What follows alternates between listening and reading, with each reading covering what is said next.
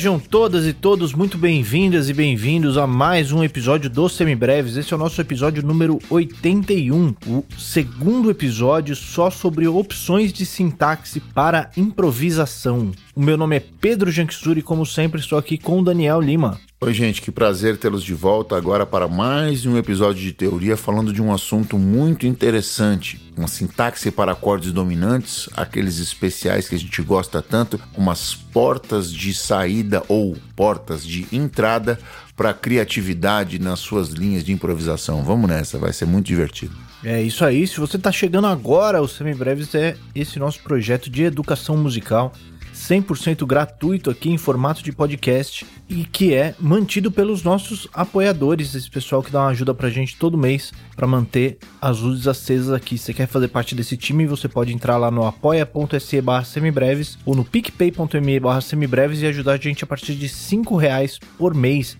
E aí você ganha acesso lá ao nosso grupo privado para os nossos apoiadores no Telegram.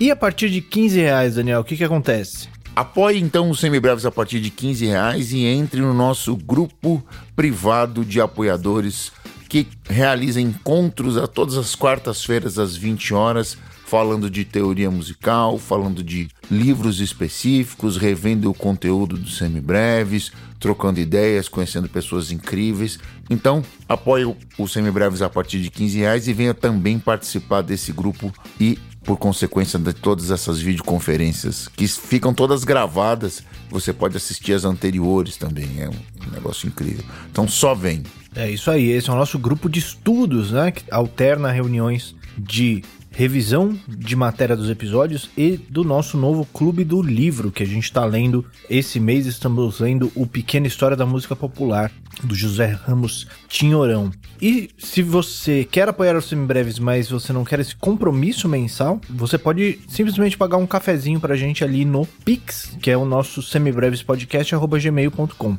E se nem o cafezinho tá rolando, você também ajuda a gente demais compartilhando semibreves com todo mundo que você conhece, joga em todos os grupos, em todas as redes que você conseguir. Não deixe também de entrar no nosso site no www.semibreves.com.br, onde você encontra todos os nossos episódios com o nosso material de apoio, que é um resumo por escrito para te ajudar a estudar. Se ainda sem ficar alguma dúvida, você pode entrar em contato com a gente pelo nosso e-mail semibrevespodcast@gmail.com ou então em alguma das nossas redes sociais, tanto no Facebook quanto no Instagram e no Twitter nós somos o arroba semibrevespod. E como sempre, todos os links estão na descrição do episódio.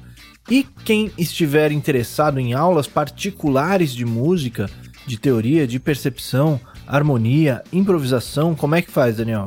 É só mandar uma mensagem direta nas nossas redes sociais. Eu sou em todas elas o Maestro Insano e o Pedro é o Pedro Janksur. Manda lá uma DM pra gente e conversaremos a respeito, beleza?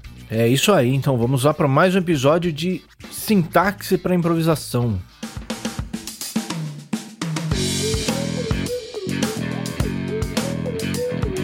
Muito bem, Daniel. Então, no mês passado, nós pegamos todas aquelas escalas que a gente está vendo lá desde o nosso primeiro episódio, na verdade, a gente condensou tudo isso, juntou com aquele assunto que a gente tinha visto antes do das notas evitadas, né, das nossas avoids, e a gente discutiu quais são as nossas opções para improvisar dentro sobre um acorde maior com sétima maior e sobre um acorde menor com sétima. E o que, que nós temos esse mês?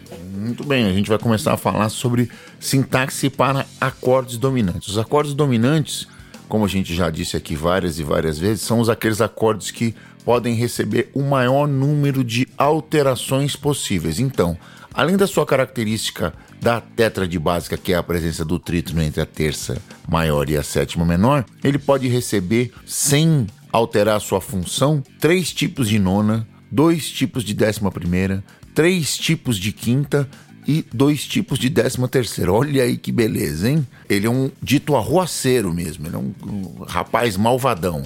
Agora tá na moda chamar as coisas bacanas de malvadão, né? Então, dominante é o Essa acorde é nova malvadão. pra mim, essa aí eu não conheço ainda não. É do futebol, na realidade, por isso que você não.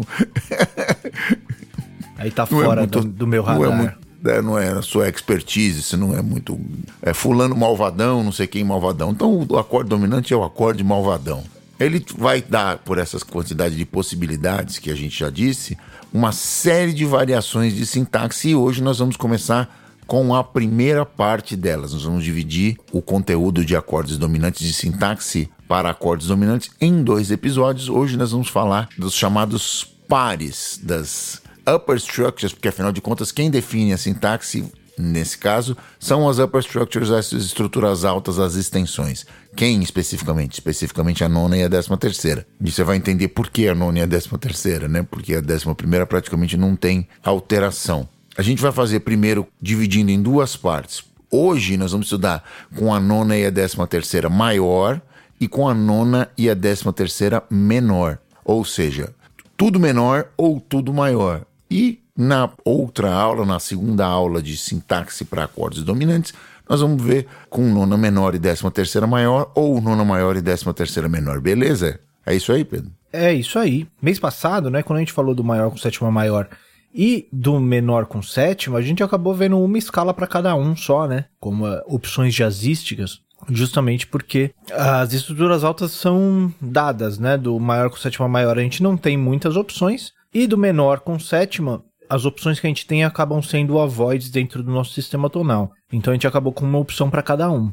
Já nos dominantes, como a gente tem opções de, de estruturas altas, a gente vai ter para cada configuração dessas estruturas altas, a gente vai ter uma ou duas, talvez, opções de escala ali. Então, bom, vamos para cima, vamos começar pelo maior, Vamos nessa. Então nós estamos falando do acorde que tem, que é um acorde dominante, então portanto ele tem tônica, terça maior e sétima menor, e a quinta pode aparecer ou não aí, né? Muitos, muitos autores já nem consideram a quinta dentro dessa estrutura, porque ela pode, pode aparecer alterada ou não e tal. E no caso desse com tudo maior, aí sim a gente considera essa nossa quinta justa, nona maior e décima terceira maior, né? É exatamente isso. Então vamos ouvir como é que ele soa, vamos fazer aqui um, um uso prático disso, né? Primeiro eu vou fazer ele em posição fundamental, para ter uma ideia. Então vamos lá, ó.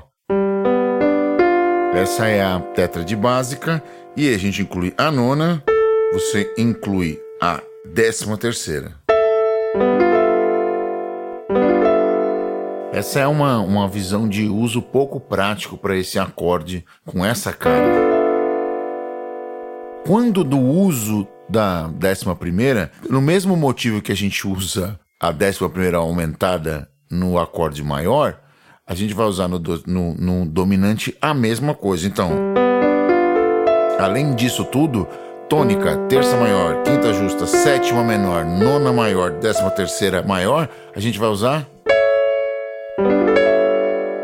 a décima primeira aumentada também. Para quê? Por quê? Para evitar aquele choque, né? Para evitar aquele, é, aquela suspensão do acorde. Quer dizer então que no décima primeira justa com um acorde maior, com um acorde com a terça maior, não necessariamente, isso aqui não a gente chama de acorde maior, chama de acorde dominante, mas ele tem a terça maior. Com o acorde com a terça menor, ela praticamente a gente não usa. É exatamente isso. Por quê? Porque ele suspende esse acorde. A quarta justa suspende. Então, vai usar um, vai transformá-lo num outro tipo de acorde que a gente vai conversar depois. Então, a estrutura alta para este dominante com tudo maior vai ser com nona, com décima primeira aumentada e décima terceira.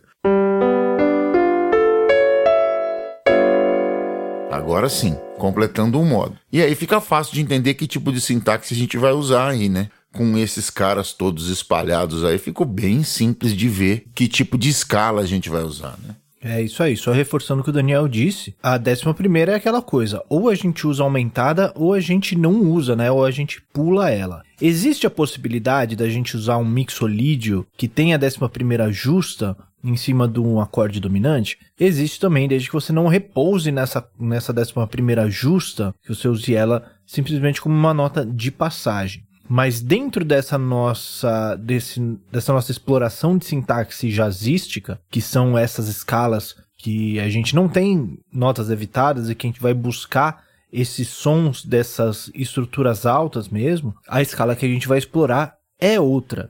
Então precisa ser uma, uma escala que tenha a tétrade dominante, tenha a nona maior, décima terceira maior e décima primeira aumentada. E aí, rufem os tambores. Que escala é essa, Daniel?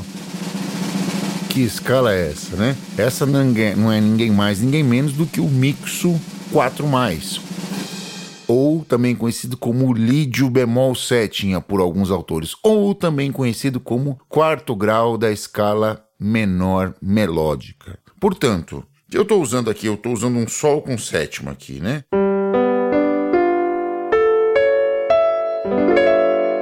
Esse aqui é um Sol com sétima, nona, décima primeira, aumentada e décima terceira.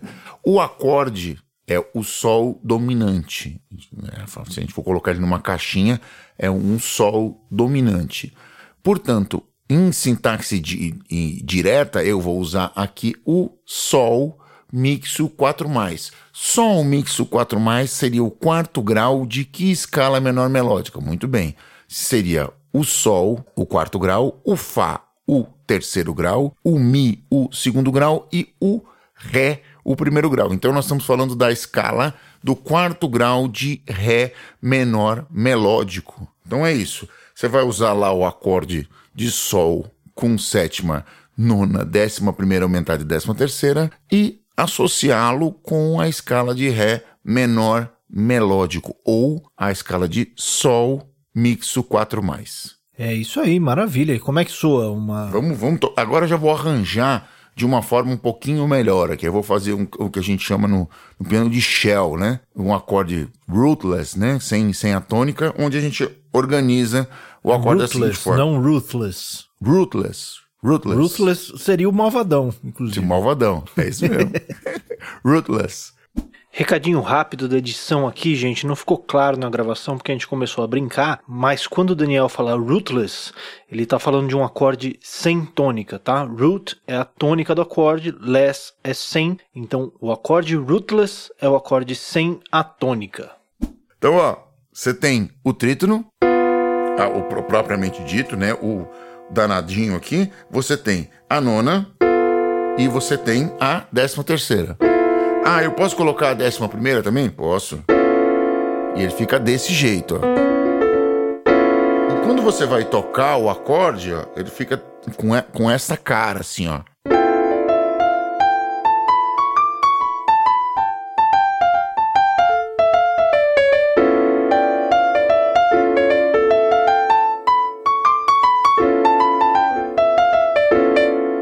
Com essa carinha dele de com esse som, assim, bem, bem legalzinho, assim, bem com uma sintaxe bem interessante. É isso aí. Temos mais alguma opção para esse acorde? Essa é a minha preferida, assim, disparado, assim, é que eu uso em 99,9% dos casos. Não tem nem como ter, né? Uma vez que a gente está contando quatro notas da estrutura mais três estruturas altas, a gente já fechou sete notas e aí a gente já fechou uma escala. O, a, o próprio acorde já, já delimitou uma escala completa, né? Em matéria de, de modos de alguma escala, sem dúvida essa é a única possibilidade. Você tem diversas e diversas outras associações que você pode fazer aqui com ele, mas é, você vai gerar aí outras coisas. Você tem escalas pentatônicas, tríades, etc, etc, etc. Mas todas essas relações apontam para dentro dessa escala, dentro dessa própria sintaxe. Quando você coloca as quatro notas da tétrade básica mais as três upper structures, como foi o que o Pedro já disse, você fechou o modo, né? Em matéria de, de, de sintaxe de ordem direta, ficou totalmente coberto. Acabou o problema. É isso aí, a gente pode pegar subgrupos desse modo, né, dessa escala menor melódica, e é organizar eles em pentatônicas, em tríades, em tetras, que a gente vai dar algumas opções é, de, de organização para essa escala que vão, vão trazer sonoridades interessantes também. Mas para a gente usar alguma outra escala, para a gente fugir disso, é só se a gente mudar alguma dessas notas dessas estruturas altas, né? Que é o que a gente vai explorar no episódio seguinte, certo? É isso aí. Muito bem.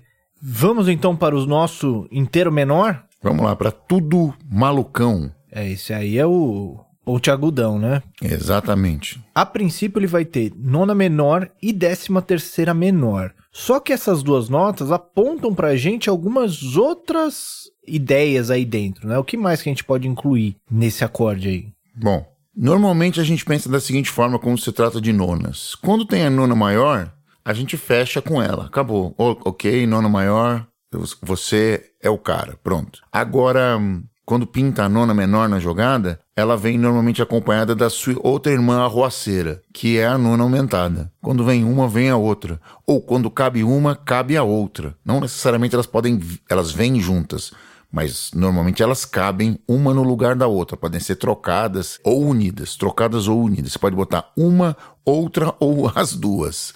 É assim que funciona. E normalmente também, além da nona aumentada, Obviamente, pelo mesmo problema e motivo da presença da terça maior no acorde dominante, você também vai usar a décima primeira aumentada. É, quando a gente fala nona menor e décima terceira menor, o primeiro que vem na nossa cabeça é o quinto grau da escala menor harmônica, né? Isso, tal do frígio maior. Que tem essas duas notas. Qual é que é o problema dele? Que ele tem a quarta justa, né? Ele tem a décima primeira justa. Então ele vai ter uma void ali no meio.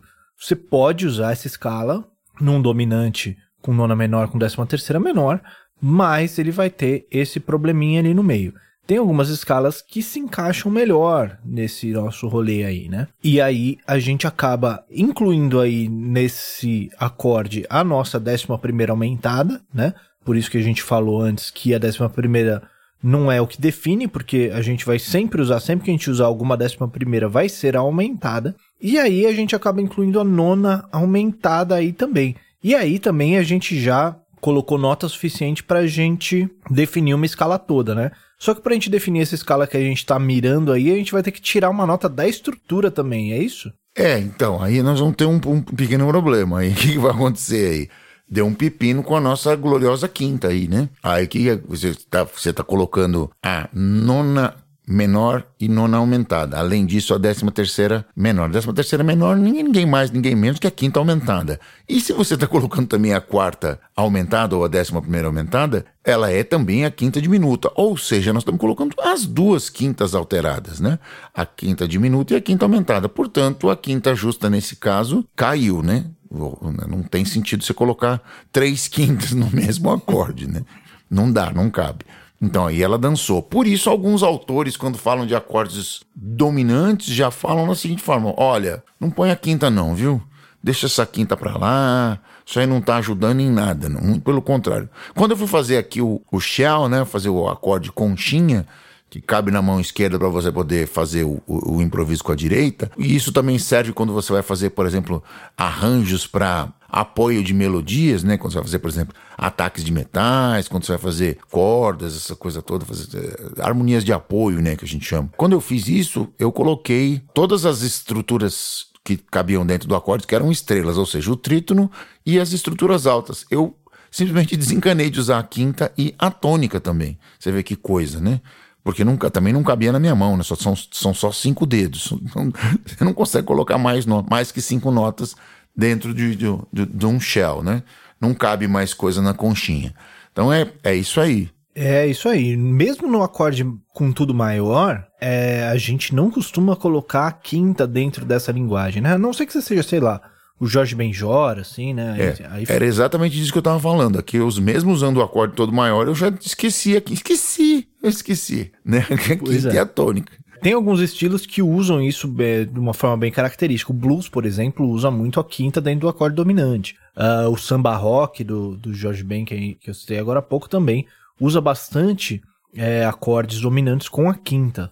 Mas são estilos que são essencialmente modais, né? Não são estilos. Não tem essa essa movimentação tonal que a gente está explorando aqui. Então fica aí mais, mais essa dica. Certo? E aí, então, onde que a gente chega empilhando todo esse monte de estrutura alta aí? Vamos tocar, né? Vamos ver. Então vamos lá. Tetra de básica. Aí vamos para a nona menor. Vamos para a décima primeira aumentada. E vamos para a décima terceira menor. Esse é malvadão mesmo, né? É, essa quinta justa junto com a. Não dá certo, né? Aí, não dá uma... certo. Não dá certo, né? Espinhoso, tem... né? É, você tem que tirar, não tem jeito, ó. Não dá pra você fazer isso aqui, né? Você fica brigando com esses caras aqui, ó. Não dá, não tem a menor condição. Então você tira a quinta justa. É isso aí. E se você põe, aqui eu não coloquei, mas se você põe a nona menor, você pode botar a nona aumentada também, né? Não, coloquei, vamos colocar. Então você tá lá, tônica, terça, sétima, aí você vai colocar a nona menor e a nona aumentada, e você vai colocar a décima primeira aumentada e a décima terceira menor. Fica um negócio mais ou menos assim. Agora ele fica completão, ó. Isso aqui não é um acorde, é uma árvore de Natal, né? É tipo isso. E se nós temos tônica, terça maior, sétima menor, nona menor, nona aumentada, décima primeira aumentada e décima terceira menor, que rufem os tambores. Que escala é essa?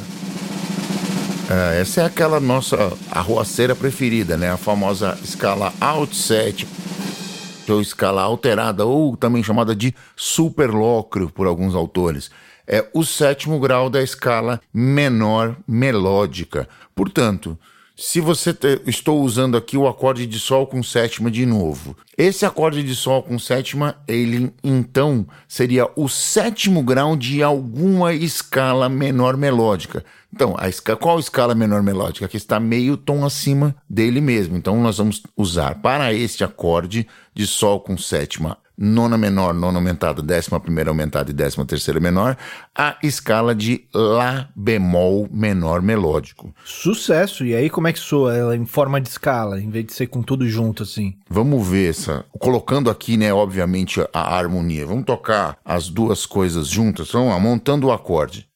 O trítono, A, nona menor, A, décima terceira menor e a décima primeira aumentada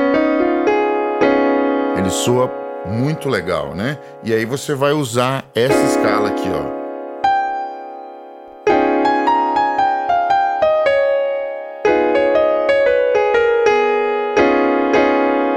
Então, ó, tocando só a escala.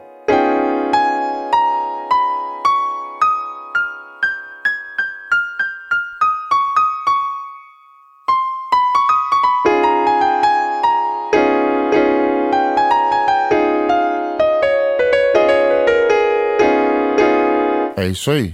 Maravilha, então acho que é isso, né? Temos mais alguma opção para essa para esse acorde aí? Aí a gente vai ter várias outras coisas que a gente vai explorar em episódios subsequentes quando a gente for dissecar cada uma dessas escalas, né? Que aí a gente vai falar de tríades geradas aqui nas estruturas altas, possibilidades de exploração com, a, com escalas pentatônicas, etc, etc, etc. Porém, em matéria de sintaxe para modos de escalas, é exatamente isso. Até porque, como o Pedro já disse, ela está completinha aí, né? Veio todo mundo. Obviamente, isso é uma extrapolação do conceito, né? Porque, se você bem lembra, lá no, quando a gente estudou o campo harmônico menor melódico, o acorde associado ao sétimo grau da mesma era um acorde meio diminuto você for lembrar dessa, dessa história, ele era um, um meio de minuto nessa jogada. Porém, a galera da música popular, bem espertinhos, eles se aproveitam de todas as enarmonias possíveis para poder se esconder por assim dizer, atrás delas e aproveitar isso em favor do seu discurso de improvisação.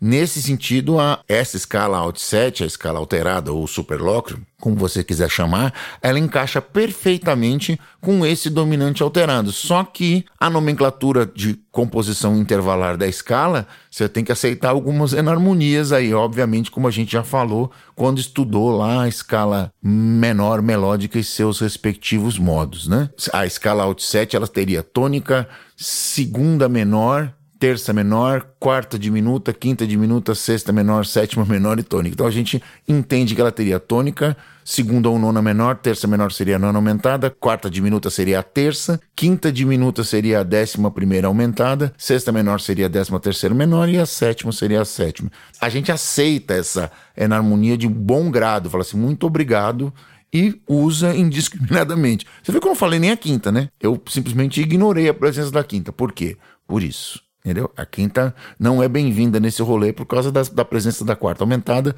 e da décima terceira menor, beleza? É isso aí. Bom, fazendo um resuminho rápido aqui então do que a gente falou hoje. Se nós temos um dominante com nona maior e décima terceira maior, a primeira escala mais diatônica que a gente teria para usar com ele seria o modo mixolídio, mais explorando as nossas opções de escala para a gente eliminar as avoids, né, as notas evitadas ali. Nós chegamos no mixo 4+, que é o quarto grau da nossa menor melódica. E se nós temos um dominante com nona menor e décima terceira menor, nossa primeira opção mais diatônica seria o quinto grau da menor harmônica, o nosso chamado frígio maior, né, o mixo bemol 9 bemol 13, porém explorando outras possibilidades para eliminar as nossas notas evitadas, nós chegamos na nossa escala alterada, né, o nosso superlóquio, que, portanto, fica com a nona menor, a nona aumentada, décima primeira aumentada e décima terceira menor, que é o sétimo grau da menor melódica. Então, o episódio de hoje se chama Menor melódica salvando o dia. Olha só que beleza. Exatamente. Pelo menos nessa primeira fase, né? Nesse nosso primeiro encontro. Depois não tem mais, mais outras opções aí, né? Quando uh, rola o, o, desemparelhamento das estruturas altas, uma maior, outra menor, ela aponta para o outro lado. Mas quando elas vêm casadinhas, né? Tudo maior ou tudo menor, a gente aponta para modos da escala menor melódica mesmo. É isso aí. Então, o, a lição que a gente tira desses dois últimos episódios, né, de teoria, é que é, saber os modos da escala maior e da menor melódica já te tira da maior parte das enrascadas aí, né? Ter tudo isso bem debaixo do dedo já é o que vai te salvar na maior parte dos casos. Pelo menos até aqui, né? Pelo menos até aqui. A gente vai explorar outras opções né, de acordes, mas são coisas que aparecem menos. O, a, o grosso do que a gente encara no nosso dia a dia é, é isso que a gente falou até agora, no fim das contas. Né? Exato. Muito bem. É isso aí, então vamos lá para as nossas dicas culturais? Vamos lá.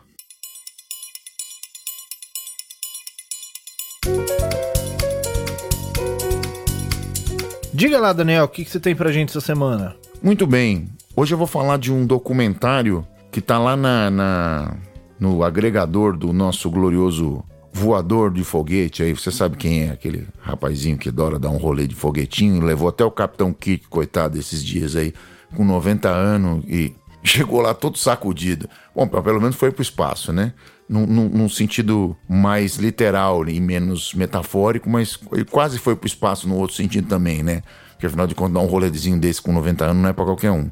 Até o Capitão Kirk ficou meio pesado. A minha dica hoje é o documentário que tá lá na Amazon, como eu disse, né? Chamado Rita Lee, Ovelha Negra. Ele, como o próprio nome sugere, fala da história da Rita Lee, né, é, cantora, compositora, instrumentista, apresentadora de TV, uma figura seminal do, do rock brasileiro, quando ele ainda, como nas próprias palavras dela, ainda tinha cara de bandido, né? A frase é dela mesma. Ela vem desde. A, ela inicialmente aparece lá no grupo paulistano dos Mutantes, junto dos irmãos Dias Batista, e desenvolve sua carreira a partir disso, depois saindo em carreira solo, junto com Roberto de Carvalho, e se aposentou recentemente, mas até poucos anos atrás ainda se encontrava na, na ativa, fazendo shows e gravando, etc. Rita Lee é uma figura ímpar, porque apesar de, de existirem figuras femininas no mundo do rock brasileiro, como a Celi Campelo, por exemplo, imediatamente, na geração imediatamente anterior à mesma, né? Gravou Band de Lua, aquela coisa toda. A primeira geração do rock era uma figura muito mais inofensiva, né? Tanto que ela saiu da vida artística para se casar e se tornar dona de casa. Ela, a Celi Campelo, né? Obviamente não a Rita Lee. A Rita Lee já é uma, uma figura desafiadora sob todos os aspectos, né? Contestadora, não só por ser mulher, mas principalmente por ser mulher. Naquela época era uma, um, mais ou menos como se você descesse um, um, um, marciano de um disco voador, uma, uma figura feminina criada numa boa família de, de da paulistana que fizesse e falasse toda aquela sorte de barbaridades que ela falava naquela época, barbaridades para aquela época, né? porque não era nada demais na realidade. Então a Rita Lee, é, ela é além de uma figura importante para a música popular brasileira, para o rock brasileiro, também para revolução da sociedade e dos costumes através da, da, toda a contestação que ela sempre gerou com as suas atitudes, com as suas músicas e com seu discurso.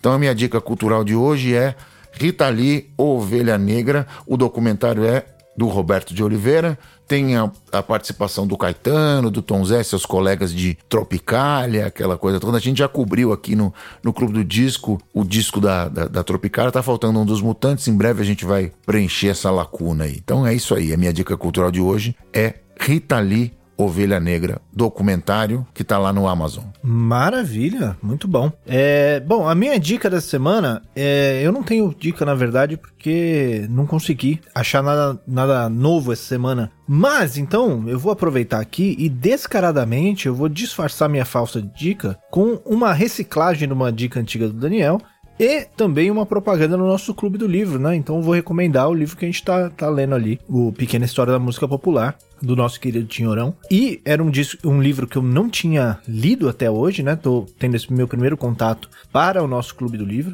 e achando muito interessante o modo como ele leva a pesquisa musical para um nível que é, é, difícil a gente encontrar em, em muitos autores, né?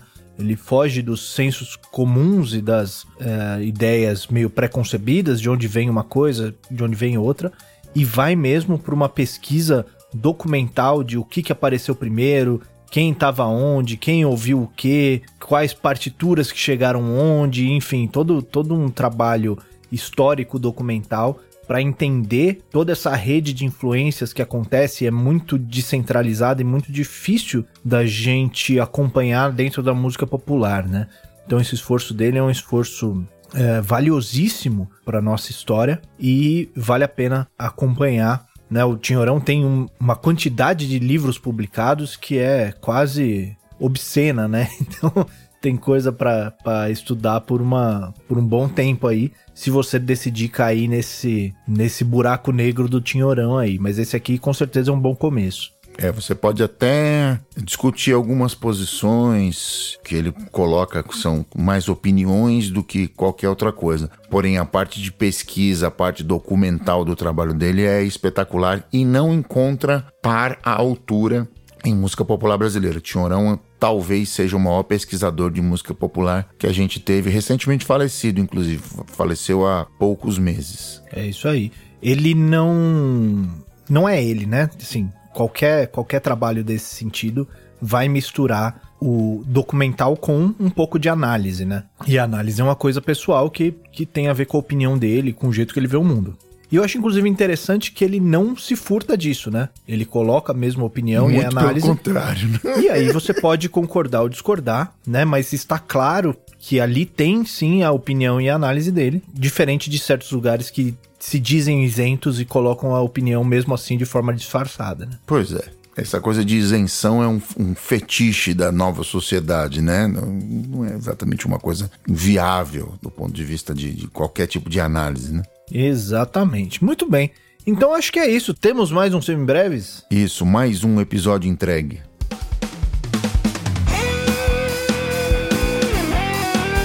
Este foi mais um Semibreves e o Semibreves tem a apresentação de Pedro Janquizuri e Daniel Lima, produção de Pedro Janquizuri e Daniel Lima, edição de Pedro Janquizuri e consultoria técnica de Marco Bonito. A trilha de abertura é aceita do Detril e todas as demais trilhas foram compostas e executadas especialmente para os Semibreves pelo nosso grande amigo Lucas Schwab. Não deixe de nos seguir nas redes sociais, em todas elas somos o arroba semibrevespod e considere nos apoiar no apoia.se barra semibreves ou no picpay.me barra semibreves. Muito obrigado a todo mundo que ouviu até aqui. Cuidem-se, gente. E até semana que vem. Valeu, gente. Cuidem-se. A gente se ouve. Um abraço a todos.